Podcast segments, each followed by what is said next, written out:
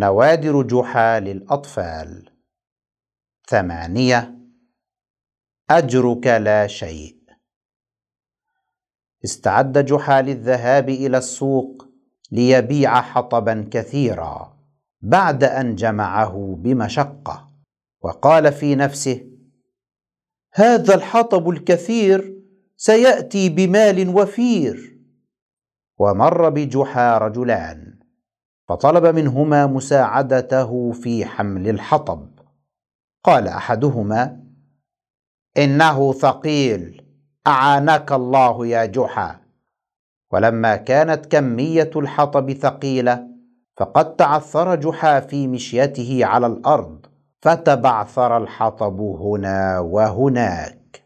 أخذ جحا يتلفت حوله فوجد رجلا ضخم الجسم فناداه يا هذا يا هذا. أقبل الرجل إلى جحا. قال جحا للرجل ألا تتكرم بمساعدتي على جمع الحطب المبعثر وحمله؟ فقال الرجل وما الأجر الذي ستتكرم به نظير ذلك؟ فقال جحا لا شيء. ابتسم الرجل وقال حسنا. وساعده الرجل في جمع الحطب ثم رفعه على ظهر جحا. مد الرجل يده مغمغما. أين أجري يا جحا؟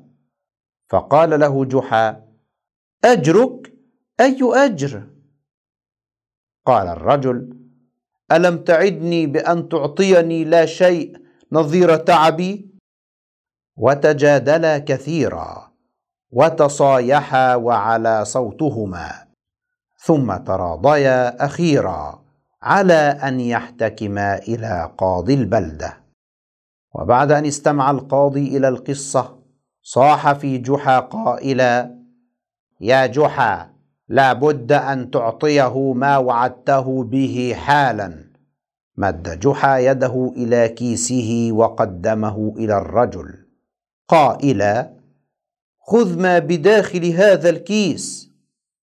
تناول الرجل بلهفة شديدة الكيس وأدخل يده وجال بها في أنحاء الكيس. ثم سحبها قائلا لا شيء في الكيس. فقال جحا للرجل لقد أقررت بنفسك أنه لا شيء بالكيس وقد اتفقت معك على أن أجرتك لا شيء. فما وجه اعتراضك إذن؟